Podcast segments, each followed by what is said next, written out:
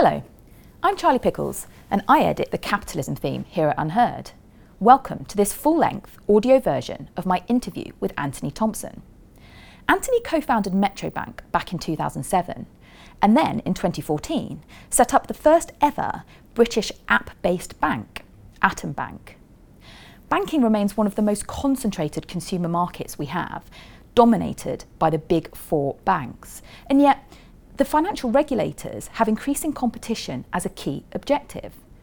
I asked Anthony, as someone who has set up two banks, whether we're really making progress on diversifying the sector and what the biggest barriers to new banks are.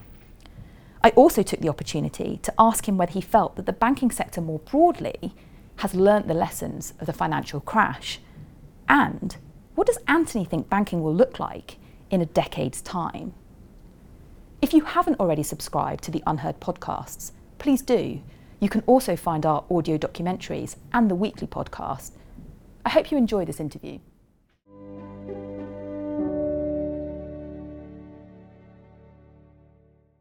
The banking sector lost an awful lot of trust as a result of the financial crash. We're a decade on from that. Do you think they've done enough to try and rebuild that trust? Um, I'm not sure whether they can. Um, and it's an interesting dichotomy because if you ask consumer groups, you ask journalists, do people trust banks? And they go, no, they don't. And you ask banks, do your customers trust you? you go, yes, we do. We have this huge pile of research to support this. And you go, well, how can this be? Well, the answer is psychologists tell us there are two types of trust.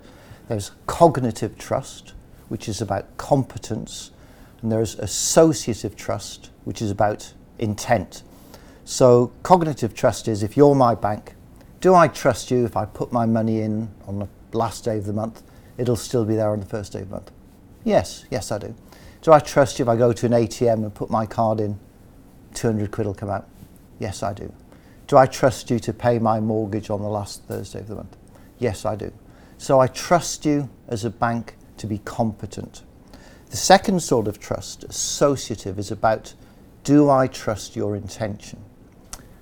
Do I think you have my best interest at heart?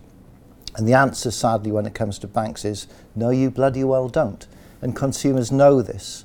So I think the challenge for existing banks is to overcome this issue of do I really believe you put me first? So it's less about managing trust, it's more about managing distrust. And banking has continued to be hit with the sorts of issues that diminish trust. So mis-selling you know, executive pay outrages high fees charges etc how do you shift that corporate culture to something which is seen as more positive? Well i'm not sure you can because i think it's so deeply embedded in so many of these businesses. Uh, i think the great malaise in uk plc today in general and in banks in particular is they think they exist to make money. They've lost sight of the customer. Uh, I believe passionately that the purpose of a business is to give the customer a better product or a better service or a better experience. And if you do that well and you manage your business well, you will be profitable. Now, I think businesses should be profitable because those who put up the risk capital need to be rewarded. People who work in the business need to be rewarded. You need to retain earnings to invest in the growth of the business.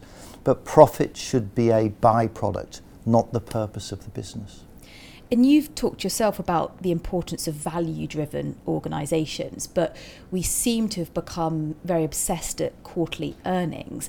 What's the role of corporate governance in trying to shift that? Well, I think there are several parts of the answer to that because there are several questions within there. Um, the short termism is driven by the city, is driven by um, the owners of the businesses, the, the uh, hedge funds, the private equity, the uh, listed companies. But ultimately, they're owned by the end consumer who complains about them. And we see this rather bizarre situation. I remember it from my dad uh, many, many years ago when BT floated. He uh, bitterly complained about his phone price going up and then was on the phone telling me how well his shares were doing. And he just didn't see a connection between the two things. And clearly there is. Um, I think corporate governance has an awful long way to go.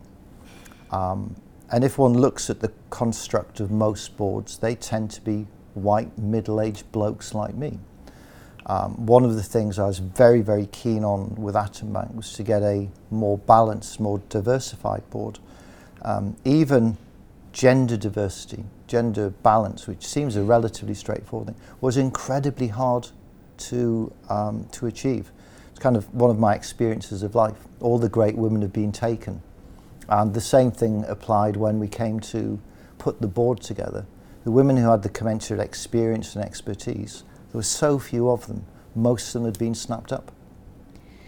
And in terms of thinking now where we are a decade on from the crash, do you think that enough has been done to prevent us facing the same set of circumstances? Wow. Um, who was it who said, um, those who refuse to learn from the mistakes of history are condemned to repeat them?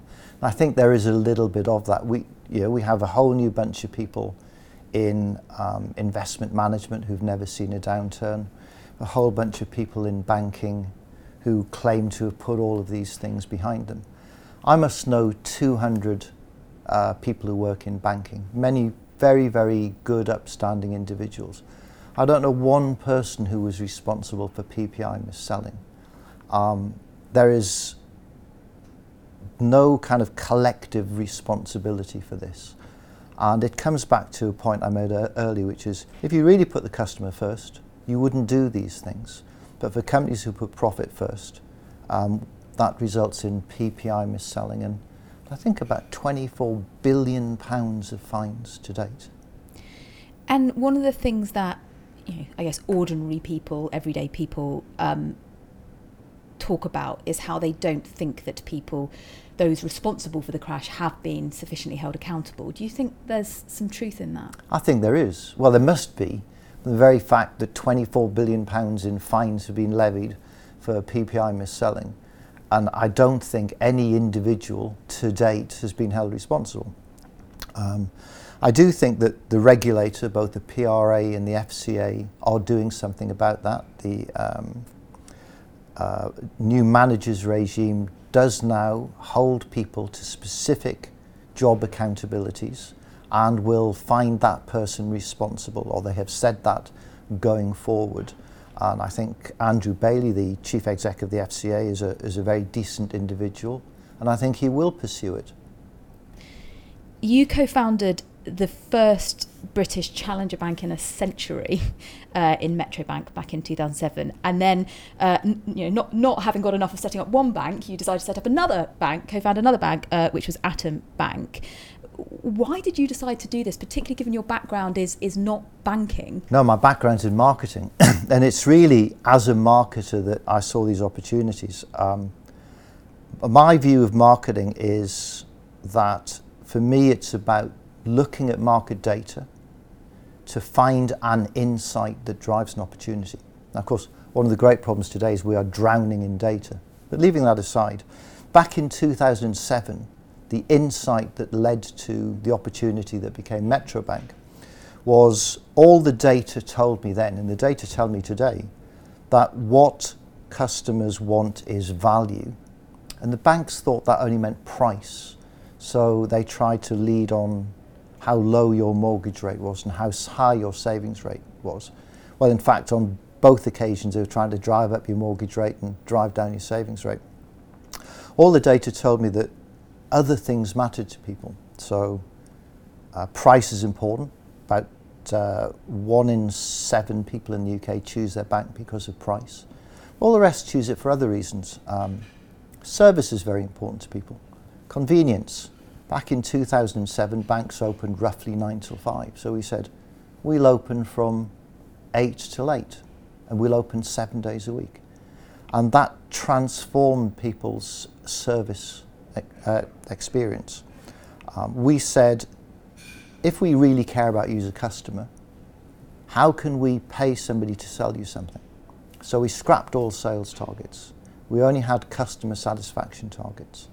Um, incidentally, within two years of launching Metro Bank with one branch, uh, all of the big banks had moved away from commission based to satisfaction based, or something like satisfaction based. Um, so that was what drove the. There was the insight that drove Metrobank. Um, pan forward to 2012, um, I saw the most seismic shift in consumer data from traditional banking to digital banking in general and mobile banking in particular. And you just need to walk down a street to see all these people like zombies walking, looking at their phone, to know that the future of banking will be on mobile devices. It's the future of everything else. Um, my, my Metrobank colleagues didn't share that same vision, so I stepped down and brought a team of people together and created a new bank, the first in Europe, delivered on mobile devices, um, which I stepped down from uh, as chairman at the end of January, but I'm delighted to say is, is going incredibly well. It's a great team of people there. They're doing a fantastic job. And so, how do you go about setting up a bank? Um, well, when I looked at it, I thought, you know, how difficult can it be setting up a bank? There's really only five bits to it. Um, you need to pull a talented team of people together around a really strong business plan. You need to build out the uh, IT and infrastructure. You need to raise the capital. You need to get a license. And then you need to persuade consumers to come to you. There's only five bits to it. I mean, how hard can that be? Of course, beneath each of those five bits there's 50 bits, and beneath each of those 50 bits there's another 50 bits. But fundamentally, that, that's what constitutes a bank.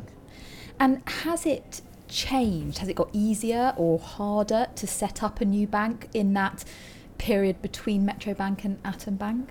The regulator, post the authorisation of Metro Bank, uh, actually approached me and said, uh, we want to see more competition. We want to have more consumer choice, and we think more banking competition is the route to that consumer choice. Something, by the way, I don't necessarily agree with. Uh, and they said, well, how can we change the process to make it easier for new banks? So I played a very small part in, in, in the process that led to shortening the approval process, simplifying it, reducing the amount of capital that banks had to hold. So the environment for new banks has been made much easier. However, there remains one big stumbling block, which is around capital.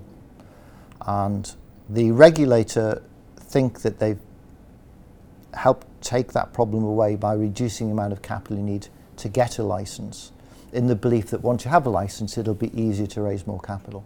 But the reality is that isn't true. If one looks at the amount of capital that's available in the market, say it's that much. Don't know what that much is, but we'll say it's that much. You go, okay, you're going to start a new bank. There's that much capital available. But then take away from that those people who cannot or are not mandated to invest in uh, non-public, non-liquid stocks. Comes down dramatically. Take out those who won't invest in a stock that's more than 12 months from a liquidity event. Take out those who won't invest in uh, loss-making businesses. Take out those who won't invest in pre-revenue businesses, and it's a tiny, tiny pool of capital. And I think we'll see a lot of new banks licensed, but I don't think we'll see many will actually succeed in the longer term because banks, by their very nature, are capital consumptive. Then the amount of capital out there is constrained. And I've already taken about a billion dollars out of it for Metro Bank and, and Atom Bank.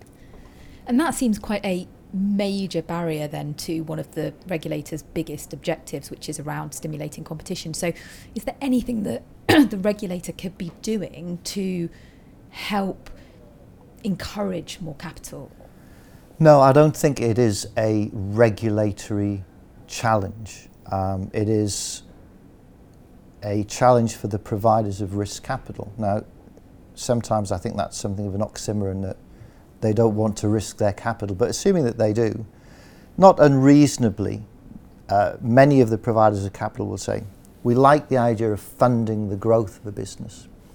But we're not very keen on the idea of funding you through that build up period and funding you through that loss making period until you get to profitability. And the great irony, of course, is that's when banks need the money.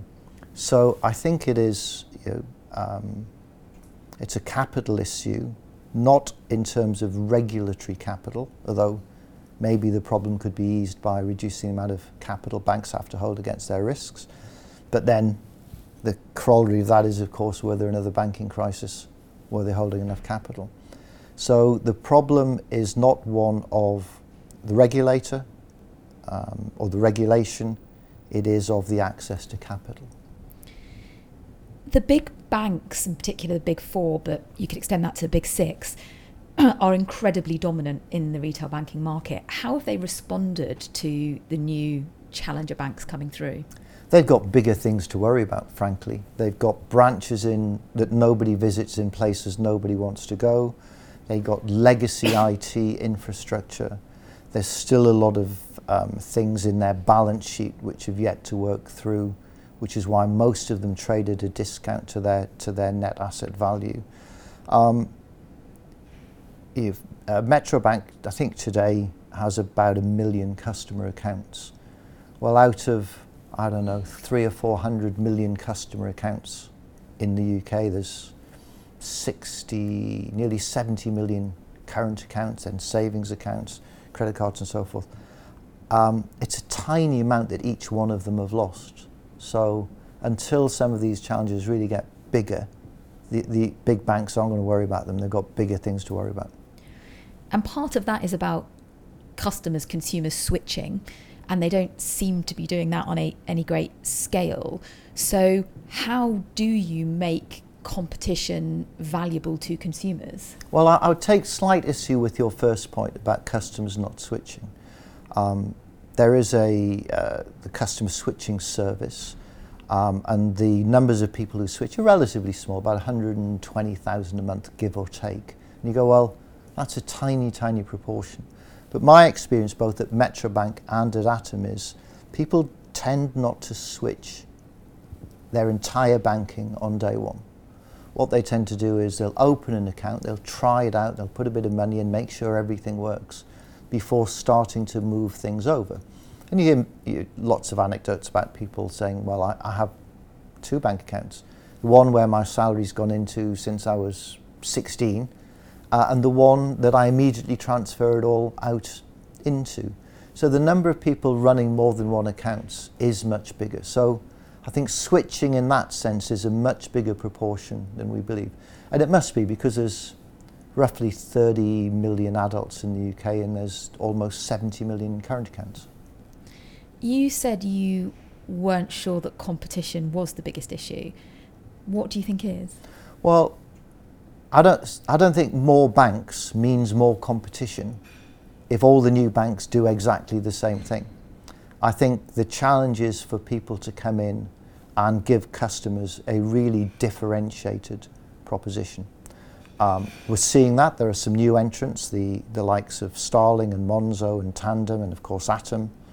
Um, but I think they are not without their cha- and there are others, of course, and others coming. Uh, they're not without their challenges. There is a, a wholesale change in banking, retail banking coming with the introduction of a Payment Services Directive and what's called open banking. And simply put, open banking means with your permission, I can access your data from your bank and from your building society and from your credit card and your utility providers. I can take all of that data, slice and dice it, present it back to you in a better way and say, look, I realize I'm looking at your gas bill and I'm looking at your people who live in your street's gas bill you seem to be paying a lot. Could we switch you provider? Now, this is going to be transformational, but it's going to take a while to get here.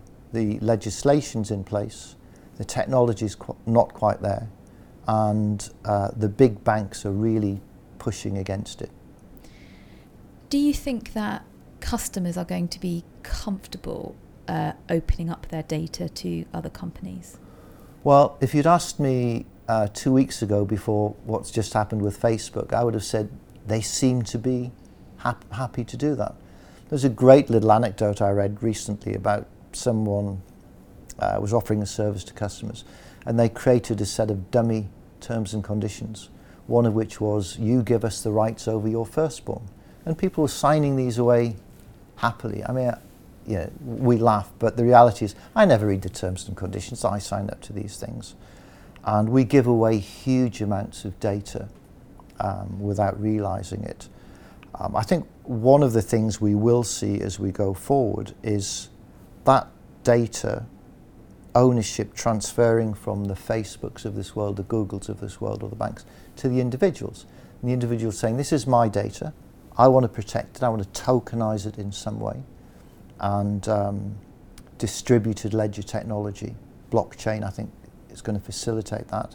People are going to say, I will grant you some access to my data, complete access to my data in exchange for something for me. So big changes ahead. So, looking to the future, um, what impact, if any, do you think Brexit may have on you know what is a very vibrant fintech industry in the UK? Well, again, it's not a homogenous industry. Um, I think from a retail consumer perspective in financial services, very little, if anything. You know, to the average man on the street, to you or I, whether we're in Europe or outside of Europe, doesn't affect our day to day lives. It'll affect the price of things, but it doesn't affect the way we do our banking. Uh, I think in, in investment banking and commercial banking and, and other aspects of financial services, um, it will make some changes. But I guess for the likes of you and I, we won't really see a difference driven by Brexit. It'll be driven by other competitive forces like legislation, like technology. What would you like banking to look like in the, in a decade's time? Well, hopefully a little bit like uh, what we started with Metro Bank and what we're trying to do with Atom Bank, which is putting, genuinely putting the customer first. Um, I believe you know, everybody talks about, well, how do you measure the success of your business? And I go, there's only two things that matter to me customer satisfaction scores and um, customer advocacy scores. Because if people are satisfied with you and they're recommending you to your friends, you can manage everything else effectively. So I think it is, we need to move away from paying lip service to putting the customer first to actually putting the customer first. And do you think in a decade's time we will still have these big traditional banks, or do you think we will achieve a much more diverse marketplace? Well, I think we'll still have the big banks. You know, they have many hundreds of years of history behind them. Not that that means anything, of course, but very big balance sheets, very big customer bases. So I think they will, there's a potential that some will decline, but I don't, don't think they will disappear overnight. In the same way that I think new uh, alternatives will come forward. Everyone talks about Google, Facebook, and so forth. Um, and then the new new challenges, the disruptors, and hopefully Atom is in that category. But it takes a while. It, it, nothing's going to happen overnight. So I think in 10 years, there will still be the former big players. There will be some new players. Quite what that balance, if I knew the answer to that, I'd be a very rich man. Do you think part of it, though, will be the disappearance of using cash?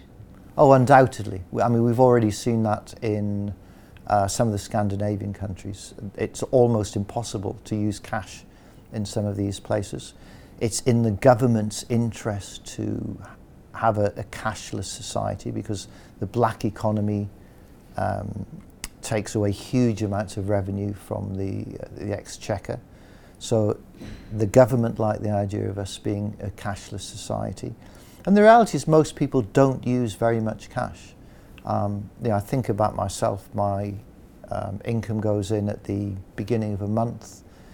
I never see it. It goes out electronically. I never see it. It's only when I go to a cash point machine that I see physical money. Money is changing. Money used to be physical. That's why we had banks. They were repositories for the physical uh, gold, silver, then coins, then promissory notes. Today, money's digital, and as we go forward, it's inexorable, it'll become more digital. And so, if there's one thing that you could ask government to do to help push banking forward to a much more customer focused, consumer focused uh, sector, what would that be? I don't think it's the role of government. I think consumer forces are what drive change. Um, government tends to be a bit of a lagging indicator in that respect. And I think um, when people are confronted with real choice, with something really differentiated, with companies that genuinely do put them first, they will start to vote with their feet. And it's a generational thing as well. Um, you know, whereas uh, older people bemoan the lack of bank branches, uh, millennials don't know what a bank branch is. Brilliant, thank you. My pleasure.